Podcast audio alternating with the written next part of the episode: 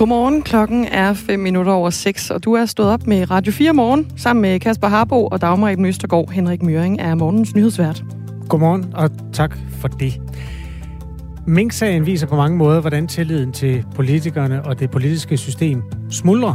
Det fortæller forsker i politisk adfærd Michael Bang-Petersen. Problemet skal løses, for den vej politikerne går lige nu, får tilliden til at erodere. Det kunne man også mærke nogle steder i går dagens øh, tv-debat mellem de tre statsministerkandidater. En debat, vi i øvrigt også kommer til at vende tilbage til. Men øh, allerførst skal vi om lidt tale med Michael Bang-Petersen.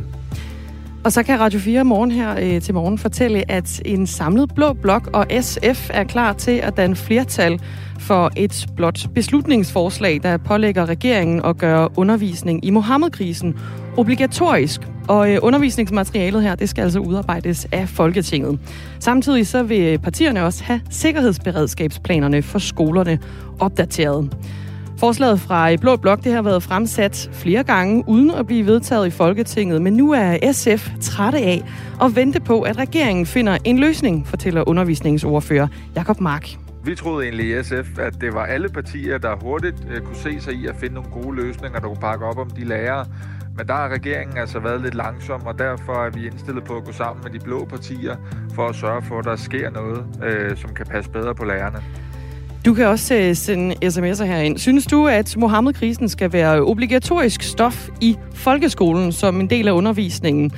Og er det egentlig en god idé, at politikerne de vil stå bag undervisningsmaterialet, så det ikke er den enkelte lærer selv, der skal sammensætte et læringsforløb? Du kan sende sms'er herind som sædvanligt på øh, nummeret, der hedder 1424.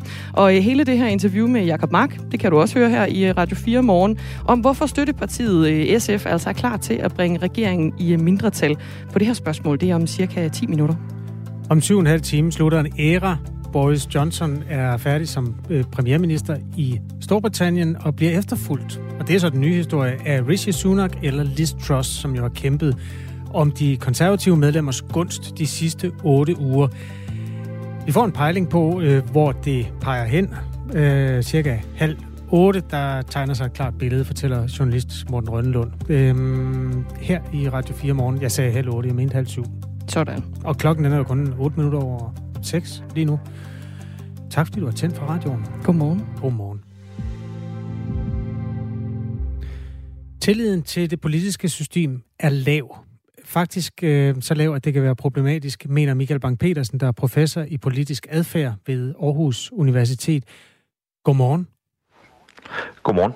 Du er citeret i Berlingske for at sige, det er meget tydeligt med den offentlige debat, der er lige nu, at tilliden eroderes. Det betyder, at den bryder sammen fra to sider. Det var med Mink-sagen som eksempel, øh, du sagde det der. Øhm, hvorfor?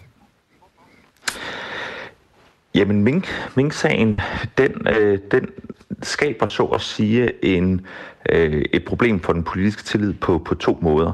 Øh, for det første så er der selve substansen i, i sagen, hvor at øh, vi har øh, en ulovlig beslutning, der bliver truffet, som også øh, trækker trådet ind i embedsmandsværket, øh, så det ikke kun er specifikke politikere, der har handlet forkert, men også dele af det bredere system. Så der er selve, kan man sige, skandalen i, øh, i Mink-sagen. Men ovenpå en sådan skandale, så kommer der en meget, meget ophedet politisk øh, debat, som vi også så lidt ansat sig til øh, i går i, øh, i, i statsministerkandidat-duellen. Mm. Og det, det vi også ved, det er, at en sådan polariseret øh, debat, jamen dels så kan den polarisere nogle øh, vælgere, men der er også rigtig mange vælgere, som får mindre tillid til øh, politikerne, når der er de her hæftige debatter. Og det betyder, at selve debatten om problemet kan være med til at forstærke problemet. Jeg har et pip fra lyden øh, af, af debatten i går, det var altså kl. 21 på DR1, at øh, de tre statsministerkandidater, Mette Frederiksen fra Socialdemokratiet, Jakob Ellemann Jensen fra Venstre og Søren Pape Poulsen fra Konservativ, diskuterede, hvordan de vil forvalte landet den dag, de vinder valget. Altså, jeg har været længe nok i politik til at vide, at negative kampagner er en del af den politiske diskussion. Og I er gode til det, der er afgørende for mig, det, der er afgørende for mig, det er, når vi sidder ved bordet, så er det ikke vores personer. Det er heller ikke... Jeg synes, vi skal passe på polarisering. Jeg synes, vi skal passe på med at lade os splitte. Vi har et Men... fantastisk land. Det er vores opgave at passe på det. Og det sidste er jeg 100% enig i. Jeg, jeg må bare sige, at det her det er lyden af en statsminister, der vil være statsminister for enhver pris. Det er lige præcis sådan, der det lyder. Er det ikke altid sådan, det er lyt, når en rød og en blå har stået over for hinanden i optakten til et folketingsvalg, Michael Bang-Petersen? Øh, det er klart, at der altid har været øh, hårde ord i, øh, i valgkampe. Men, men lige nu så står vi øh, i et øh, særligt sted alligevel. Øh, hvis vi kigger på øh, udviklingen i, i tillid hen over de sidste mange, mange øh, år, så kan vi se, at fra sådan noget midt, midt 90'erne og så øh, op til, øh, til 2007, så stiger den til meget, meget høje niveauer. Men så efter 2007, øh, da finanskrisen kommer, så begynder den at falde. Og det, der nu er sket, det er, at vi står på, øh, på bagsiden af det værste, i hvert fald af en pandemi, hvor at øh, noget af den forskning, vi har lavet, tyder på, at tilliden falder mere. Og det er jo simpelthen fordi, en, det, man kan sige, det er mink men det er jo også fordi en pandemi simpelthen bare er øh, hård at komme igennem. Staten tager virkelig hårdt fat i sine borgere, og det får nogen til at reagere øh, med mistillid og få folk til at vende sig mod øh, de politikere, der indfører eksempelvis restriktioner. Og, og, og det vil sige, at vi står et andet sted som befolkning nu her, end når vi har gjort, når man har mundhugget lidt øh, tidligere. Og derfor så er det noget, vi skal være opmærksom på. Man kan sige, vi er ikke på katastrofale niveauer internationalt set, så har vi stadigvæk meget høje tillidsniveauer her i Danmark. Men det er noget, vi skal være opmærksom på, fordi det er en ret afgørende ressource i et land øh, som Danmark, at man har høj øh, tillid. Tilliden er altså mindre, end den har været, fortæller Michael Bang-Petersen, der er med os her i Radio 4 Morgen, professor i politisk adfærd, også kendt fra HOP-projektet, som undersøgte befolkningens øh, tillid til det politiske system og til samfundet i bred forstand under coronaen. Øh, du er selvfølgelig velkommen til at byde ind. Du kan jo være et af de mennesker, der har en følelse af, om din tillid til det politiske system er steget eller faldet. Man kan altid skrive til os i morgenstudiet her på nummeret 1424. Der var debat i går på DR1, øh, altså Mette Frederiksen, Jakob Ellemann og Søren Pape. Øh, det lugtede af valgkamp, selvom valget ikke er udskrevet endnu. Og Michael Bang petersen henviser altså blandt andet til Mink-sagen, øh, og så også øh, konkrete undersøgelser til, at øh, tilliden til øh, det politiske system er dalet. Øhm, er det altid sådan, at den daler, når der sker store ting, eller øh, er, det, er, det sådan, er vi et usædvanligt sted i Danmarks historie, Michael Bang-Petersen, hvad angår tilliden til øh, vores øh, politiske system? Jamen, der, der sker øh, altid noget, eller der er i hvert fald potentiale for, at der kan ske noget med, med tilliden under, øh, under store øh, kriser. Øh, og det er, øh, er særligt, når de kriser øh, går ind og, og skaber øh, en fremmedgørelse øh, blandt nogle vælgergrupper fra det, det politiske system, øh, skaber øget øh, økonomisk øh, ulighed. Og, og, og der har vi set, som jeg nævnte, vi har haft finanskrisen, vi har coronapandemien, og, og det som også gør, at, at jeg synes, den, øh, denne her dagsorden øh, er, er værd at fokusere på, det er, at kriserne er jo desværre ikke stoppet. Øh, som det også blev nævnt i partilederrunden, øh, eller i øh, statsministerkandidatsduellen øh, i går, så så står vi foran temmelig mange andre kriser, og nogle af dem kommer til at ramme rigtig hårdt. Øh, stigende, øh, stigende priser, vi har inflation, der er...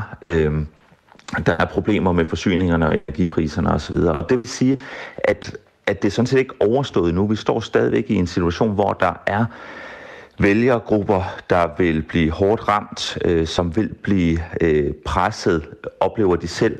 Og, og det, den der økonomiske pres skaber denne her oplevelse af fremmedgørelse, som kommer hurtigt til at sætte sig en, øh, som en vis tillid til systemet. Så så problemet er, at, at kriserne er ikke overstået, og derfor så bliver vi nødt til at finde ud af, hvordan kan vi egentlig få, øh, få taget hånd om det her, fordi hvis man skal igennem en krise, det er noget af det, som coronakrisen har øh, dokumenteret meget, meget klart, så klarer man sig bedre, hvis man har høj tillid. Man kan se, at i lande med høj tillid, der øh, er flere blevet vaccineret, der er færre, der er blevet smittet, og der er færre, der er døde. Hvem vinder, når tilliden til det politiske system er lav?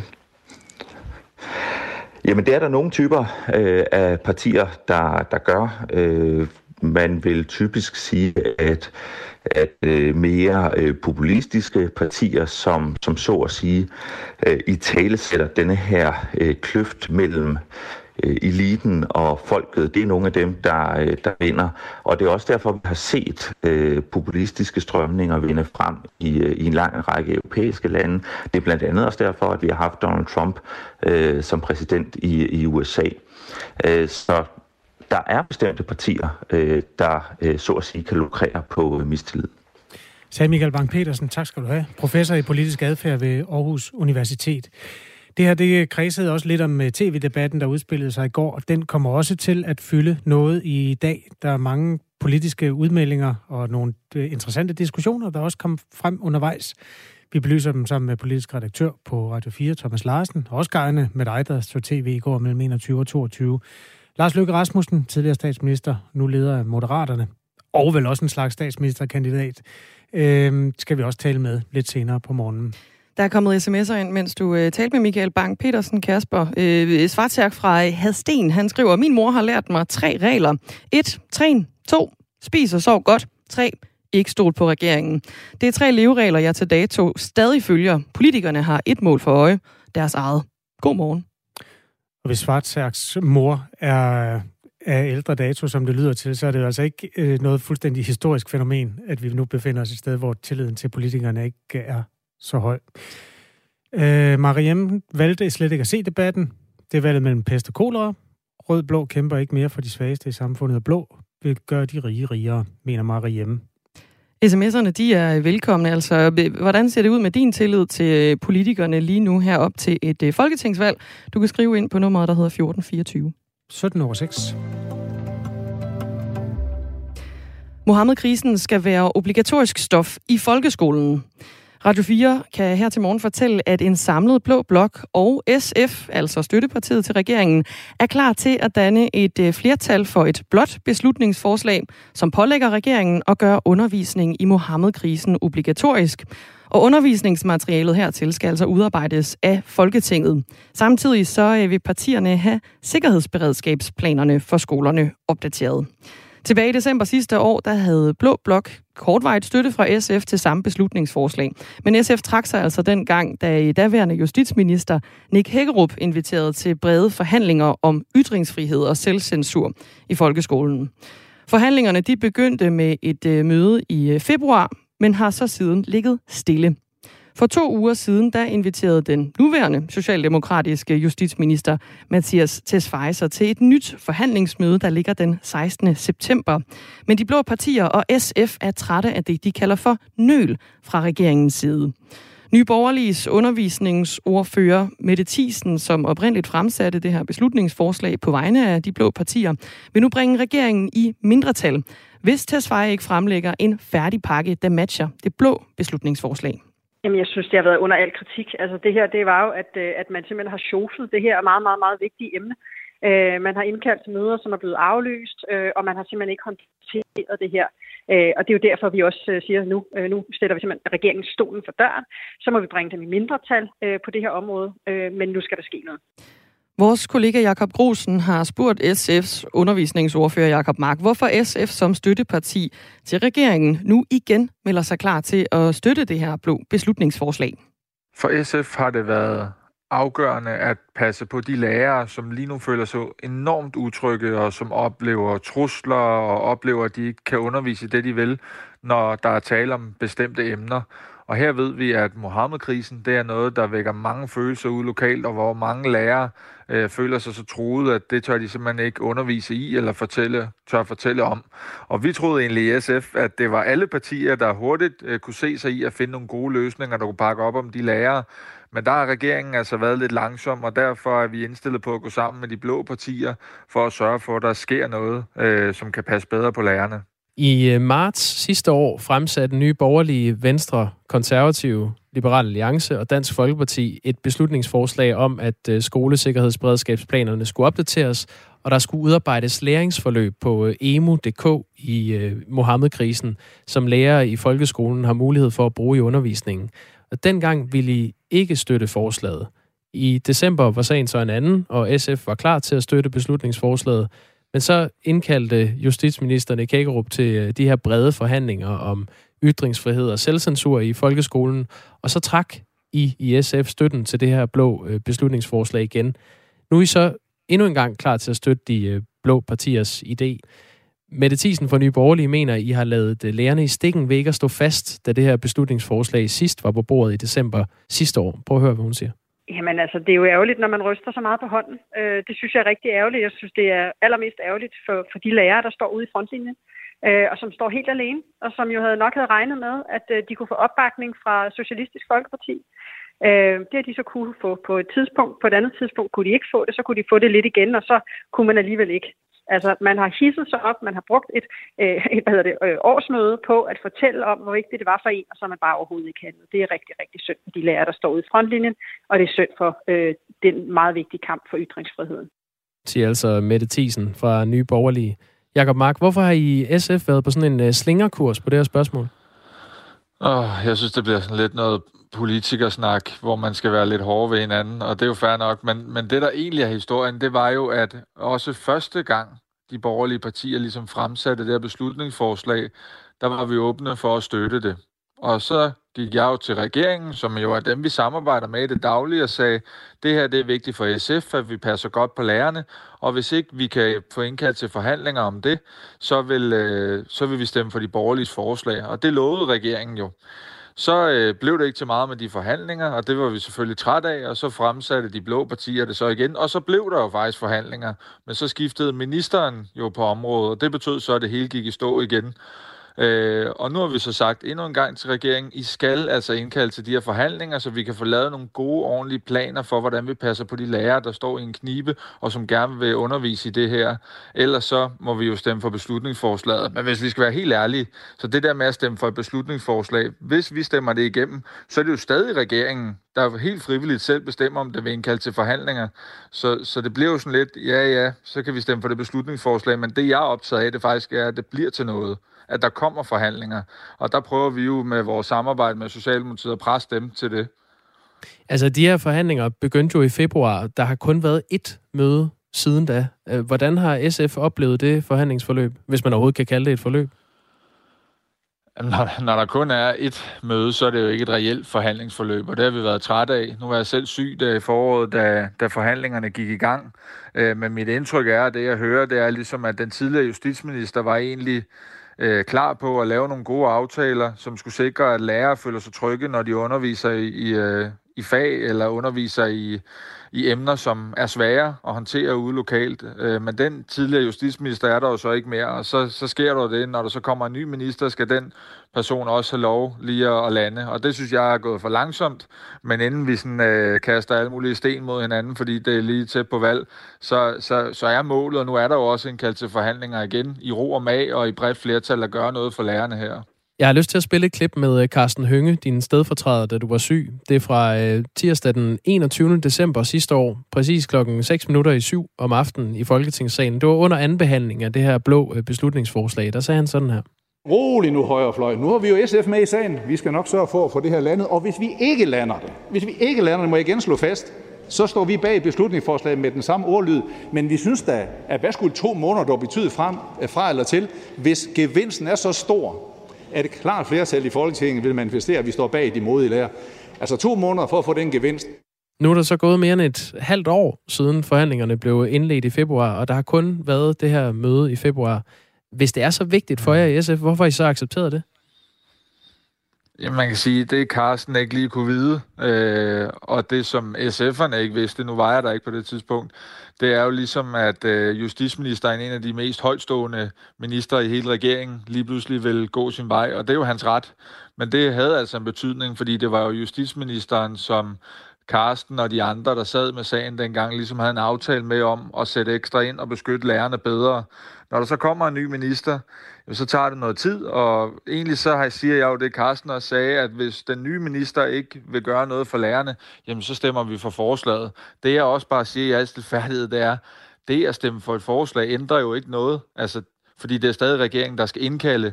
Så jeg er mest optaget af, at vi faktisk får presset regeringen til at gøre noget her. Det tror jeg, vi lykkes med, øh, når forhandlingerne går i gang. Hvad bygger du det på? Jamen, det bygger jeg på øh, snusfornuft. Altså, regeringen går meget op i øh, hele den her udlændingepolitiske dagsorden og dagsorden omkring ytringsfrihed. Og jeg ved simpelthen, at regeringen synes, det er en træls sag, at der står de blå partier så sammen med Socialistisk Folkeparti og presser dem. Øh, og de synes, det er en sag, der skal ud af verden, og de synes, det er en sag, der skal laves et resultat på. Øh, så godt kender jeg dem, øh, og det, det er det, vi skal i gang med nu her. Og det synes jeg er godt, fordi det her det er egentlig noget, der er så vigtigt, at vi ikke bør stå og skændes om det hele tiden. Vi skal lave nogle resultater, som lærerne kan bruge. Du er inde på det. Den socialdemokratiske justitsminister Mathias Tesfaye har indkaldt jer til det her nye møde den øh, 16. September. Og Mette Thiesen fra Nye Borgerlige fortæller så, at det her blå beslutningsforslag bliver fremsat umiddelbart efter, hvis der ikke kommer noget konkret på bordet. Hun øh, udtrykker det sådan her. Jamen altså, vi er indkaldt til et møde den, den 16. september, og hvis regeringen ikke kommer der med en færdig pakke med noget klar, som vi kan øh, godtage, altså det her med, at man øh, sikrer, at der selvfølgelig skal undervises i øh, Mohammed-krisen, øh, gerne Mohammed-tegningerne, øh, det mener vi jo i Nye Borgerlige også er vigtigt, men at man underviser i det her, man udarbejder noget undervisningsmateriale, og man opdaterer de her sikkerhedsberedskabsplaner, sådan så lærerne ikke står derude alene. Hvis man ikke kommer med en færdig pakke den 16. september på det her møde, så fremsætter vi det beslutningsforslag, og så bringer vi regeringen mindre til. Hvad forventer du, Jacob Marke, der kommer ud af det her møde den 16. september? Helt konkret. Jeg håber da, at regeringen vil lægge noget frem, men det var igen, jeg ved godt, det er sådan lidt politikernørdet, men hvis nu de ikke lægger en færdig pakke frem, som vi ikke kan nå at forhandle færdig på en time, som det er indkaldt. Normalt så varer forhandlinger jo af flere omgange, så vil Mette Thiesen så lægge et beslutningsforslag frem. Og hvis vi så stemmer det igennem, og det synes jeg jo, at man skal, fordi ellers så kommer I jo efter os, jamen så er resultatet så, at det, at Mathias Tesfaye på ny skal indkalde til forhandlinger. Så Mette Thiesen ender jo med, at øh, forhandlingerne trækker ud, fordi hun stiller det beslutningsforslag, for så skal man ligesom have i gang i en helt ny forhandling.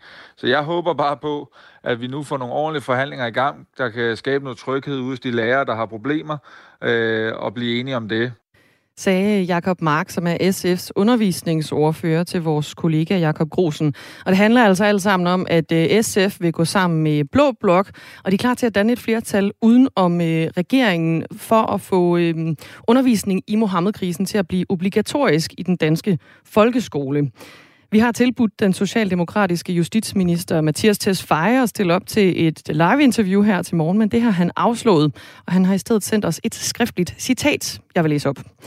Ytringsfrihed er et vigtigt emne. Alle lærere skal føle sig frie og trygge i deres undervisning. Samtidig er der tale om et emne, som rejser en lang række spørgsmål, herunder af udenrigspolitisk og sikkerhedsmæssig karakter. Emnet fortjener derfor også en grundig behandling, hvor alle relevante perspektiver bør inddrages. Vi, drøftes, vi drøftede på det indledende møde de udenrigs- og sikkerhedspolitiske perspektiver. På det næste møde inddrager vi skoleledernes og lærernes perspektiver. Vi fortsætter med at øh, dykke ned i historien her, og det gør vi klokken lidt over syv i Radio 4 morgen, hvor vi har Mette Thiesen med. Hun er undervisningsordfører for Nye Borgerlige. Sagen er øh, den, at beslutningsforslaget her øh, kun vil gøre det obligatorisk for lærerne at undervise i Mohammed-krisen, og altså ikke vise selve Mohammed-tegningerne. Og så er spørgsmålet jo, hvilken forskel det skal gøre. Det kan du høre hende svar svare på klokken lidt over syv. Godmorgen til dig, der er kommet til, siden vi sagde godmorgen sidst. Klokken er 6.28. Du stod op til en mandag den 5. september. En sensommerdag i Danmark med pæne temperaturer og sådan hederligt øh, sensommervejr. Vi taler meget om øh, politik i dag. Både øh, Mohammed-tegningsdebatten er jo altså blusset op på undervisningsfronten. Og øh, på en anden politisk front, den øh, debat, der udspillede sig i går, den blev sendt på DR1 mellem 21 og 22, hvor hele tre statsministerkandidater øh, diskuterede med hinanden, hvordan de vil forvalte magten, hvis de skulle få den efter det valg, som kommer senest til juni næste år. Måske før. Øh, tidligere på morgenen har vi også øh, kastet lys over med hjælp fra en forsker ved navn Michael Bang-Petersen, at øh, tilliden til det politiske system er lavere, end den har været længe. Og det faktum har også givet post fra vores lytter Bendix Søgaard. Sagen er den, at øh, Mink-sagen jo fremhæves som et eksempel på øh, en ting, der får mm, tilliden til at øh, skrumpe. Bendix øh, Søgaard skriver, Mink-sagens udløser var minkavlernes manglende evne og vilje til at begrænse smitten i deres minkbestande. Skandalen er ikke beslutningen om at passe på danskerne i en ukendt pandemis fremtidige forløb. Den nødvendige beslutning havde ikke lovgrundlag, men har en ukendt pandemi ret til at udbrede sygdom og død? Spørg Bendix i en sms, der er sendt til 1424. Debatten du kan gøre det samme. Ja, velkommen til. Klokken er halv syv.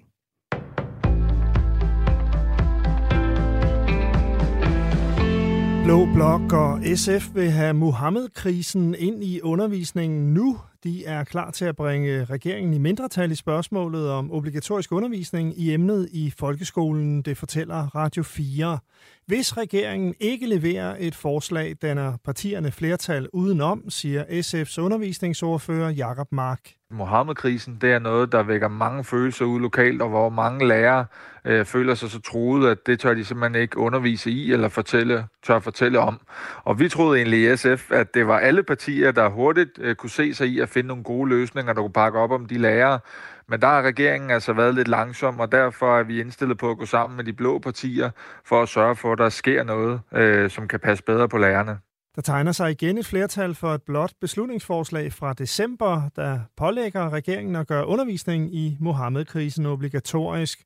Undervisningsmaterialet skal udarbejdes af Folketinget, og sikkerheden på skolerne skal i samme ombæring opdateres. Ny Borgerliges undervisningsordfører Mette Thiesen er utilfreds med regeringens manglende forhandlinger på området. Hun vil derfor fremsætte beslutningsforslaget, hvis justitsminister Mathias Tesfaye ikke fremlægger en lignende pakke, når der er møde i ministeriet den 16. september. Jamen, jeg synes, det har været under al kritik. Altså, det her, det var jo, at, øh, at man simpelthen har sjoflet det her meget, meget, meget vigtige emne. Øh, man har indkaldt til møder, som er blevet aflyst, øh, og det er jo derfor, vi også øh, siger, at nu, øh, nu stiller vi simpelthen regeringens stolen for døren. Så må vi bringe dem i mindretal øh, på det her område, øh, men nu skal der ske noget. Der er meget mere om den historie i Radio 4 morgen. De konservatives formand Søren Pape Poulsen var i forsvarsposition ved aftens tv-debat mellem de tre statsministerkandidater på DR. Konservative har foreslået skatte- og afgiftslettelser for knap 40 milliarder kroner. Blandt andet skal topskatten fjernes. Venstres formand Jakob Ellemann Jensen er uenig. Jeg vil sige, for mig der er det vigtigst at lette skatten i bunden, sådan så det bedre kan betale sig at arbejde. Statsminister Mette Frederiksen kritiserede også konservativs plan. Ifølge hende vil den konservative økonomiske plan betyde 40.000 færre offentligt ansatte. 40.000, det er godt nok mange sygeplejersker og mange sosuer. Hvor har du de Og det der, jamen, du ligger op til en nulvækst eller 0,1 procents ja. vækst. Og det betyder så store fyringsrunder Nej. i den offentlige sektor. Jo, nu det du gør dokumentere. det. Du kan ikke stå her og beskylde mig for at vi fyre 40.000 mennesker. Men det du kan jeg klart dokumentere, dokumentere det. sort på hvidt. De beregninger er allerede lavet. Lavet af hvem? Af Finansministeriet. Dem går jeg ud fra. Alle stoler på. Men det er jo ikke korrekt. På... Pape kaldte de 40.000 fyringer for et hokus pokus-tal, og han mener, at Frederiksen har gang i en socialdemokratisk skræmmekampagne. Ukraine vender frem på slagmarken. Det oplyste landets præsident Volodymyr Zelensky i en videotale i aftes. Ukrainske soldater har angiveligt haft held med at generobre to områder i det sydlige Ukraine og to steder i det østlige Ukraine. Det er ikke bekræftet fra uafhængige kilder. Rusland invaderede Ukraine for over et halvt år siden. I øst er Luhansk-regionen og store dele af Donetsk-regionen i dag under russisk kontrol. Det samme er flere områder i det sydlige Ukraine. Boris Johnsons mulige afløser Liz Truss vil handle på energikrisen øjeblikkeligt. Det siger hun inden det i dag kl. 13.30 afgøres, hvem der skal være Storbritanniens næste premierminister. Udenrigsminister Liz Truss og tidligere finansminister Rishi Sunak kæmper begge om at overtage posten, og her er Truss stor favorit. Hvis jeg bliver valgt som premierminister, vil jeg øjeblikkeligt handle i forhold til britternes elregninger, sagde hun i aftes til BBC. En del sol, men også skyer ind imellem 17 til 22 grader og let til frisk vind fra omkring sydøst.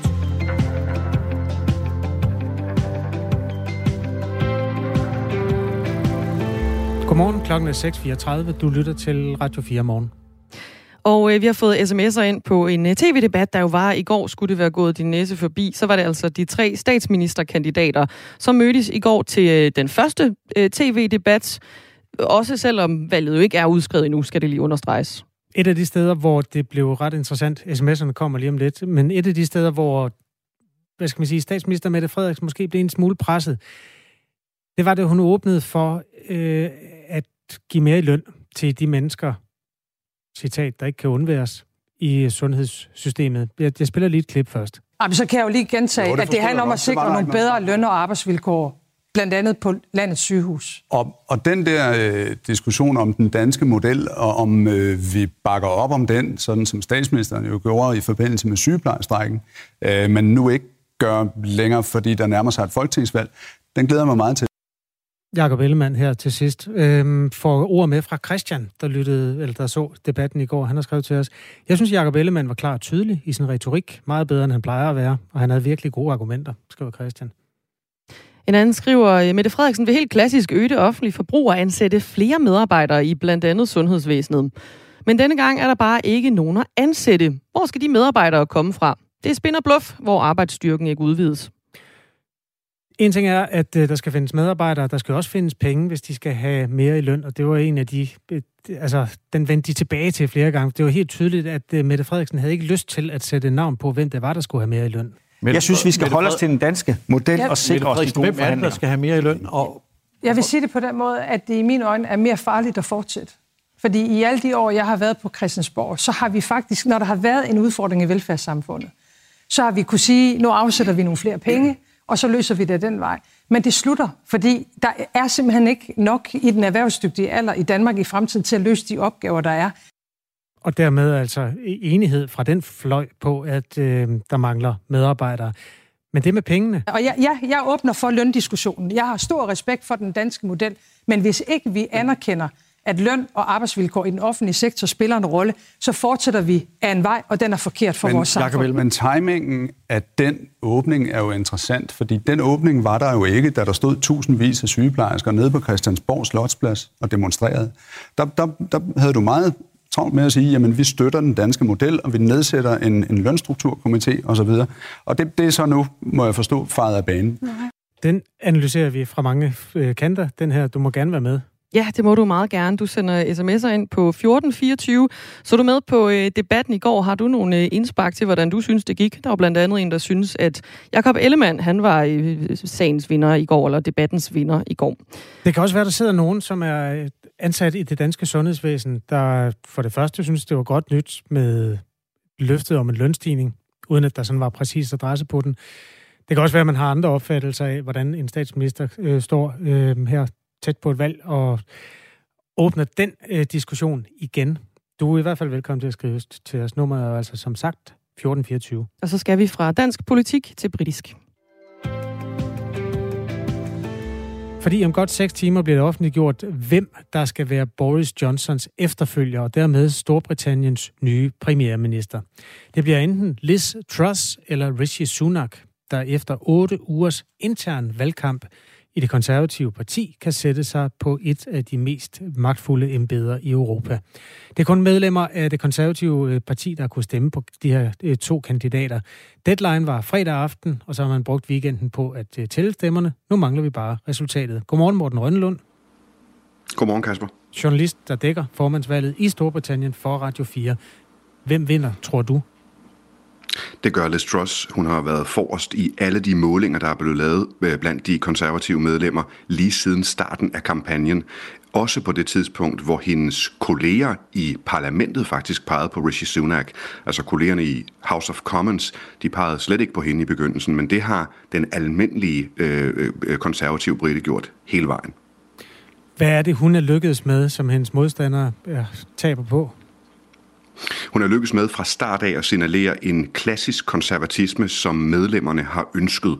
Sådan en lidt Thatcher-agtig, altså fra de gode gamle dage med skattelettelser og øh, øh, noget, noget håndfast politik, og så ikke så meget den der charme og, øh, og spin og kommunikation, som Boris Johnson ellers har været eksponent for. Der er en eller anden form for tryghed for i hvert fald visse af de konservative britter i at, øh, at, at tænke tilbage på Thatcher, også selvom Liz Truss i løbet af den her valgkamp har forsøgt at ryste lidt af, lidt af sig, for hun vil også gerne være den moderne kandidat, der også kan vinde et valg, når det kommer i senest 24.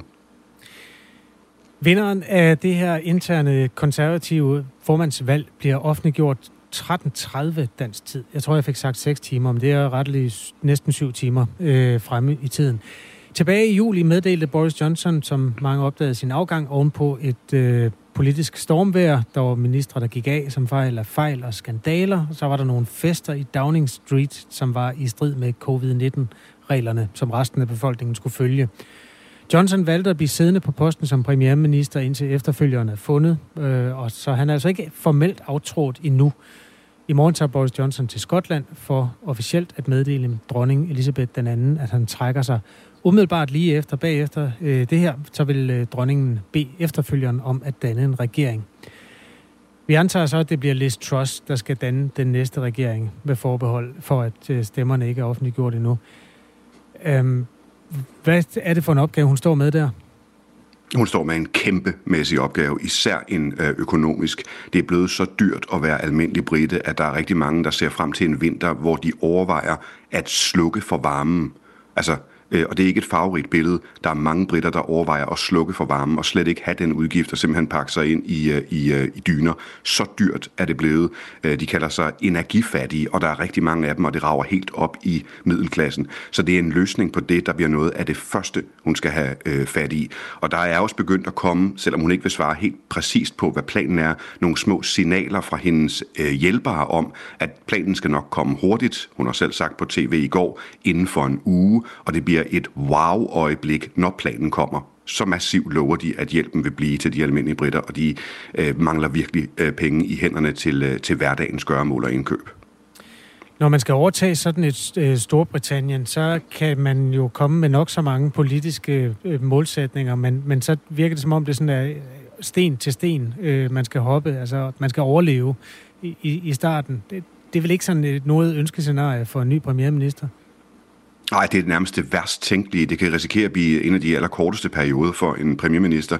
Øh, den allersværeste situation i årtier for, øh, for britisk økonomi. Og så er der endda et valg senest i øh, 24. Mange britter ønsker, at det kommer endnu tidligere. Det er en kaskade af problemer, der står i kø, og det er svært at, at værfe dem alle sammen af. Og det er i hvert fald svært at være den der kandidat, der har de gode visioner og på overskud kan foreslå både det ene og det andet. Det er den ene redningsplanke efter den anden, og hvis de ikke virker helt efter planen, planen, jamen så står man i spidsen for, for endnu et, øh, et nederlag, så det kan næsten ikke være værre øh, i forhold til, hvis øh, Liz Truss også forestiller sig at genvinde magten for de konservative og for sig selv.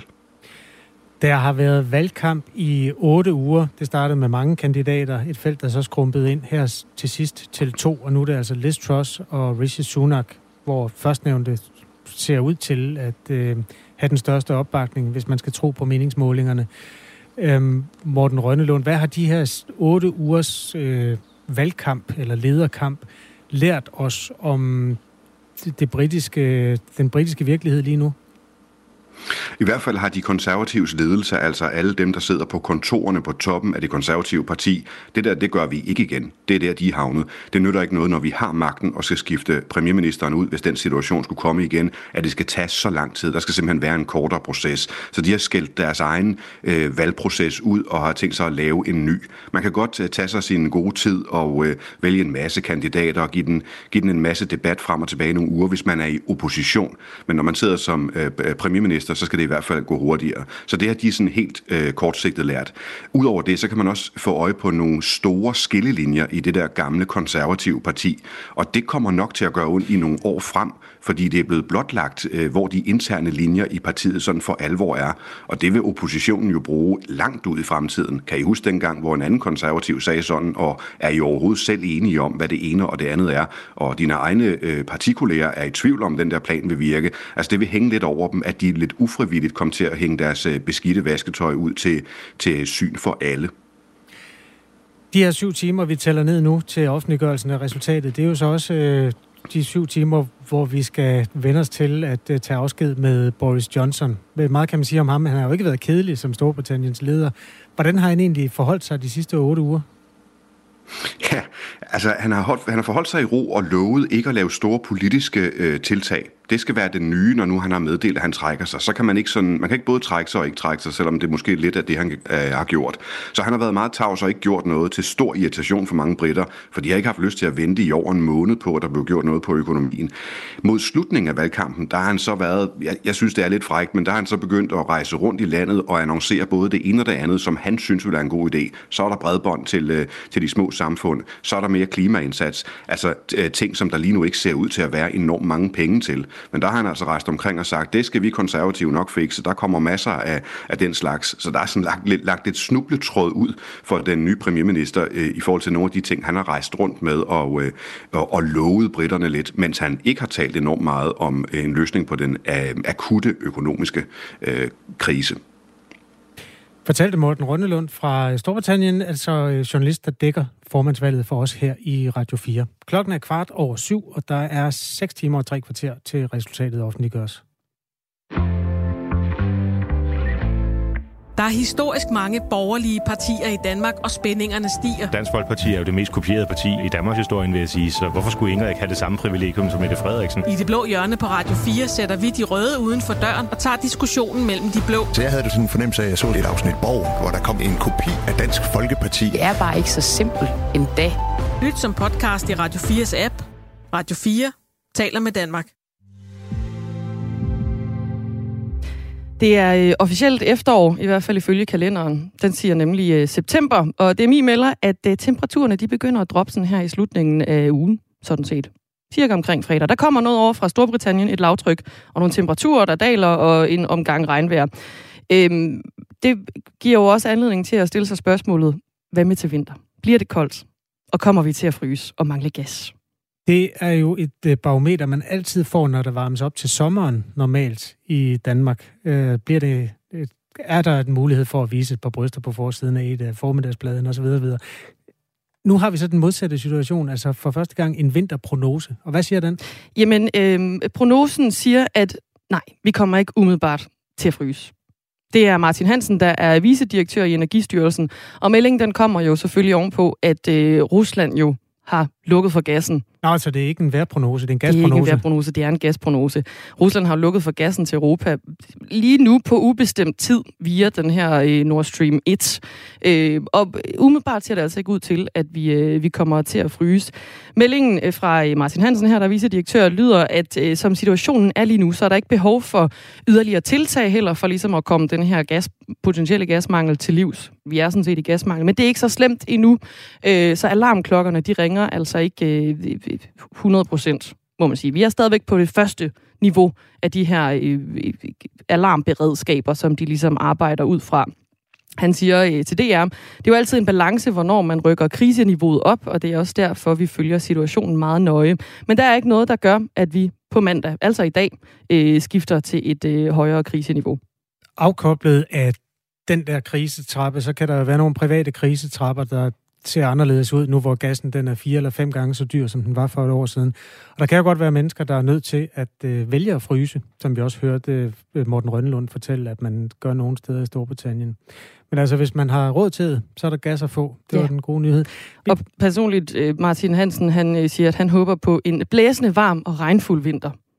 Ja, det plejer man godt at kunne Når få. vi lige skal tilbage sådan være, øh, være livet. Okay, øh, det med gassen i øvrigt kommer vi muligvis til. Det er i hvert fald en af de historier, vi forsøger at perspektivere. Sagen er jo den, at den russiske slingrekurs, nu virker Nord Stream, nu virker Nord Stream ikke, er jo i mange optik en taktisk manøvre, der handler om at sådan destabilisere øh, vores øh, energiforsyning så meget man nu kan. Øhm, der er ryster, der mener, at vi simpelthen bare en gang for alle skal koble os af og sige, vi, vi klarer os uden. Og den øh, diskussion forsøger vi også at øh, få lidt... Øh, øh, ja, få en deltager på. Ja, det er blandt andre Brian Vad Mathisen, der er energi, øh, professor i energiplanlægning, som altså siger, vi burde måske bare ligesom øh, tage bladet fra munden og lukke ned selv, så vi ikke skal døje med øh, den russiske strategi. Klokken er 11 minutter i syv. Det er en af de historier, vi forsøger at øh, få øh, mere perspektiv på her i Radio 4 morgen. Hvis der er andet i nyhedsbilledet, som du synes, vi har overset, så kan du også altid skrive til os. Vi er meget glade for at høre fra de mennesker, der lytter med på Radio 4 morgen. Skriv også til os på nummer 1424. I Albertslund Kommune, der tilbyder man som øh, alle andre kommuner pleje til byens ældre, der er skolegang til øh, de mindste og jobtræning til de ledige. Men som den eneste kommune i landet, så bliver der også tilbudt offentlig rideundervisning. Albertslund Kommune har nemlig ejet et ridecenter siden 2005, men nu er ridecenterets eksistens truet. For kommunen skal spare 80 millioner kroner de kommende to år. Og som led i de her besparelser har forvaltningen foreslået at lukke ridecenteret, som koster over 1 million kroner at drive hvert år. Og besparelserne her, de drøftes i de her dage blandt kommunens lokalpolitikere. Og Sten Christiansen, han er borgmester i Albertslund Kommune for Socialdemokratiet. Godmorgen. Godmorgen. Allerførst, hvorfor ejer I som den eneste kommune i landet et ridecenter? Det gør vi af historiske grunde. Flere årtier tilbage, der øh, besluttede man i øh, Albertslund, at man godt ville have en lille rideskole, øh, som øh, kunne tilbyde øh, især piger øh, ridning i deres, i deres fritid. Øh, så det havde vi op gennem 70'erne og, og, og, og 80'erne og 90'erne. Og så har, samtidig så var der et privat ridecenter i, i Albertslund, og det var troet af konkurs tilbage i 2004-5 stykker. Og der besluttede kommunen så at gå ind og overtage ridecenteret og så øh, sammenlægge det øh, med, med det andet, med, med, med, den anden, med det andet ridecenter, vi havde. Så, så det er baggrunden for det. Men det har jo kostet kommunen 1,2 millioner kroner at drive ridecentret årligt de seneste år. Hvorfor er det, man vil bruge millioner af kroner på noget, som andre kommuner lader være selvegne? Ja, det gør vi, fordi vi synes, at øh, det er fornuftigt at have et, øh, et ridetilbud til til pigerne. Det er fornuftigt at have et ridetilbud til, øh, til mennesker, der har brug for, til handicappede øh, børn og unge, som har brug for øh, handicapredning til at få det, øh, få, få det bedre. Så det er en del af, at det er en del af den samlede palette af, af tilbud, vi har. Øh, og det handler øh, jo i virkeligheden meget banalt også om at øh, sikre, at ridesporten også er et tilbud for, for unge på, på Vestegnen. Men hvorfor er det et nødvendigt tilbud, hvis I nu mangler 80 millioner kroner de kommende to år, øh, og der skal spares de her øh, 80 millioner kroner. Hvorfor er det så øh, øh, fornuftigt at have et ridecenter? Jamen, det er jo et fornuftigt at have et ridecenter, øh, ud fra de øh, synspunkter, som jeg har, har, har givet udtryk for her. Nemlig, at øh, der også skal være et fritidstilbud øh, til primært øh, piger. Der skal også være et, øh, et tilbud til, til børn og unge, som er handicappede, som blandt andet har brug for, for, for, for, handicap, øh, for handicapredning. Øh, det synes vi giver god mening, og det, det har vi synes gennem rigtig, rigtig mange år, det var fornuftigt at have det, det tilbud. Altså det her med at ride, det er jo ikke nødvendigvis noget, som er, som er et uh, tilbud, som unge på Vestegnen kan komme i nærheden af. Det er, som du ved, en relativt eksklusiv uh, sport for rigtig mange, for, for, for en hel del mennesker. Så det er en del af baggrunden for det. Vi synes, at det ud fra et demokratisk synspunkt også er vigtigt, at unge på Vestegnen har det tilbud. Albertslund Kommune overtog øh, Albertslund Ridecenter tilbage i 2005, og det er altså i dag et øh, moderne og veldrevet center med både rideskole og hestepension. Albertslund Kommune skal så spare 80 millioner kroner frem mod 2024. Og som led i øh, spareplanerne, der foreslås det at lukke Albertslund Ridecenter, fordi så kan man hente en samlet besparelse på over 1,2 millioner kroner årligt. Ridcenteret har i dag øh, 53 hestepasser i hestepensionen. Øh, 16 øh, heste ejes af borgere i Albertslund. Og rideskolen har 179 elever, som undervises enten i spring eller dressur, og 74 børn og unge er altså fra Albertslund. Lige nu der har vi øh, øh, borgmesteren med fra Albertslund Kommune, fra øh, Socialdemokratiet, Sten øh, Christiansen, om den her i rideskole, hvor I altså lige nu drøfter i kommunen, hvordan I skal spare 80 millioner kroner de kommende år. Øh, og lukningen af det her ridecenter drøftes altså også. Hvor står du henne i den sag? Ja, altså lige nu så er det sådan, at øh, vi er i gang med at forhandle, med forhandle budgettet, og som du er inde på her, så skal vi øh, igennem en, en spareøvelse, både i 23 og, og, og i de kommende år. Og der forhandler vi udgangspunkt det budgetkatalog, som forvaltningen har lavet, og der er der altså 106 forslag, som vi, øh, øh, som vi tager udgangspunkt i, og som vi, vi drøfter politisk. Øh, og det er et forhandlingsrum, der er i gang i øjeblikket, så jeg har ikke, jeg har ikke tænkt mig at melde noget ud omkring øh, Ridecenters fremtid, og hvor, hvor jeg står henne i den sag. øh, pt. Men du lyder jo overraskende positiv over at have et, et kommunalt eget øh, ridecenter. Jamen altså, jeg kan jo roligt afsløre for dig, at øh, der er sådan set ikke nogen af de 106 for, forslag, der ligger i budgetkataloget, som jeg øh, ville finde på selv at, at stille. Øh, sådan frivilligt, om jeg så må sige. Øh, det giver rigtig god mening. Rigtig meget af det, vi foretager os her på Storm Kommune, det er simpelthen den økonomiske situation, som øh, tvinger os til øh, de her benhårde prioriteringer, som vi kommer til at uh, træffe beslutninger om i løbet af et par uger. Sten Christiansen er altså socialdemokratisk eh, borgmester i Albertslund Kommune. Der er et af de mennesker, der lytter med her, Sten Christiansen, der skriver til os, et kommunalt ridecenter viser med al tydelighed, at den offentlige sektor er blevet for stor og fylder for meget på andre områder end kernevelfærden. Hvad siger du til argumentet, at øhm, nu hvor velfærden, sådan, den vigtige del af den, er under pres, at man bør overveje nogle af de andre ting, som er kommet ovenpå? Ja, jeg har aldrig abonneret på begrebet kernevelfærd, når vi taler om en øh, kommune. En kommune skal tilbyde en øh, bred vifte aktiviteter til sine, øh, til sine borgere.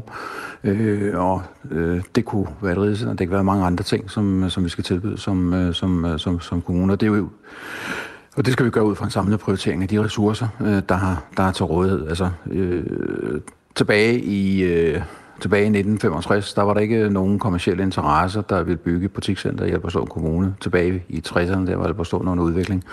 Og der traf man så politisk den heroiske beslutning, at øh, kommunen øh, så selv skulle bygge et handelscentrum, som i dag hedder Albertslund Centrum. Og det ejede vi faktisk helt frem til 2012. Så det handler også om, at øh, herude på Vestvejen, der skal vi engang imellem insistere på at gøre tingene selv. Men abonnerer du ikke på, at nogle former for velfærd er vigtigere end andre? Jo, det, det gør jeg. Altså selvfølgelig så er det rigtig vigtigt, at vi har en god folkeskole, at vi har gode dagtilbud, og vi har en øh, velfungerende hjemmepleje. Men altså, det kan man sagtens have, samtidig med, at øh, man øh, tilbyder en lang række andre aktiviteter. Og det, vi taler om her i Ridecenter, det er jo et, et udmærket eksempel på noget, som, som rigtig mange borgere er, er kisteglade for. Vores lytter Tommy, han øh, har oplevet, at andre rideskoler giver overskud og betaler skat, og han undrer sig over, hvordan et øh, et kommunalt ridecenter kan give et årligt underskud på halvanden millioner øh, skattekroner. Er det fordi, det ikke er veldrevet, at det gør det? Nej, det er det ikke. Øh, det hænger sammen med, at der er nogle, øh, der er nogle øh, udgifter øh, til at øh, drive det. Øh, det har de andre rideskoler også. Ledere med, med, jo, med medarbejdere, ledere øh, og andre. Og så har vi så, øh, kan vi sige, en, øh, øh nogle takster, som vi vælger at fastsætte øh, politisk for at bruge ridecenteret. Øh, og det er jo almindeligt kendt, at ridesport det er jo en hamrende dyr sport, og det er det så ikke nødvendigvis øh, i, øh, i, i Albertslund. Og derudover så er der jo så et stort antal hestepensionærer, som øh, leger sig ind og bidrager til, til, til driften i, øh, i ridecenteret. Der er en gruppe borgere, som har påbegyndt en øh, underskriftsindsamling for at øh, bevare det her ridecenter. Indsamlingen den har i hvert fald rundet 1000 underskrifter, hvad vi ved af her på øh, Radio 4. Øh, hvordan påvirker det din øh, støtte til, til forhandlingerne? Men altså, øh, det, tager jeg som, det tager jeg som en særdeles positiv tegn. at altså, der er tusind, øh, der gør det. Det bliver også flere, tror jeg, en underskriftindsamling er færdig, for det dokumenterer, det viser sig, dokumenterer sådan simpelthen min påstand om, at ridecenteret her, det gør en forskel i rigtig mange øh, menneskers liv, øh, børn og unges liv. Øh, og det er sådan set også det, der er mening med at have et, øh, med, mening med at have et ridecenter. Så det er jo kun godt, at de, de stiller op for det, og stepper op for det, øh, og det øh, tager vi selvfølgelig med ind i forhandlingsrummet. Ifølge kommunens forvaltning, så er der også et behov for renovering af det her kommunale ridecenter, øh, hvis ikke politikerne de beslutter at lukke centret i, øh, i kommunen. Den regning, den vil de kommende år lyde på noget mellem øh, 5 og 10 millioner kroner. Så hvor ansvarligt mener du, det er for Albertslund øh, Kommune at bruge penge i den her størrelsesorden på noget, som andre kommuner jo lader private tage sig af? Ja, der er en renovering, altså der er en renovering af en af hallerne øh, på vej, men altså det ligger noget ud i fremtiden. Altså vurderingen er, at hallen den kan stå, øh, som den gør nu i hvert fald 10-12 år ud i fremtiden. Og det vil sige, at når vi, tilbage, når vi engang i i 2033 skal forhandle en ny lejekontrakt med Naturstyrelsen. Øh, Ridcenteret er beliggende på Naturstyrelsens grund. Så må man så til den tid tage stilling til, dels om man vil indgå en lejekontrakt på de nye vilkår, og eller om man vil øh, øh, gå ind i en øh, finansiering af renovering af hallen, hvis det altså er sådan, at vi træffer beslutninger om, at Ridecenter skal fortsætte med at eksistere. Det er altså øh, forhandlinger, der lige nu foregår i Albertslund Kommune, og her hørte du øh, Sten Christiansen, som er borgmester i kommunen for Socialdemokratiet. Du lytter til Radio 4 morgen i dag med Dagmar Eben Østergaard og Kasper Harbo. Efter nyhederne skal vi øh, tale med, eller glæder vi os til at tale med Mette Thiesen, der er undervisningsordfører for Nye Borgerlige. Sagen er jo den, at SF er klar til at støtte et blot beslutningsforslag om at lade Mohammed-tegninger, eller Mohammed-krisen, øh, Ja, det er sådan set, tegningerne skal slet ikke indgå i det her undervisningsmateriale. Det er ikke udgangspunktet lige nu. Men krisen skal på øh, undervisningsbordet. Vigtig pointe. Øh, men ikke desto mindre, diskussionen om, hvorvidt Mohammed-krisen skal være en del af undervisningen i folkeskolen, der er det altså, at SF går udenom øh, sit øh, røde, øh, hvad skal man sige, de sædvanlige øh, venner og støtter et blot beslutningsforslag. Jeg tager lige et lille klip med undervisningsordfører Jakob Mark. Mohammed-krisen, det er noget, der vækker mange følelser ud lokalt, og hvor mange lærere øh, føler sig så truet, at det tør de simpelthen ikke undervise i eller fortælle, tør fortælle om. Og vi troede egentlig i SF, at det var alle partier, der hurtigt øh, kunne se sig i at finde nogle gode løsninger, der kunne pakke op om de lærere. Men der har regeringen altså været lidt langsom, og derfor er vi indstillet på at gå sammen med de blå partier for at sørge for, at der sker noget, øh, som kan passe bedre på lærerne. Det er en spændende diskussion, som vi vender os mod her i Radio 4 morgen om 5 minutter. Klokken er syv. Henrik Møring har nyheder.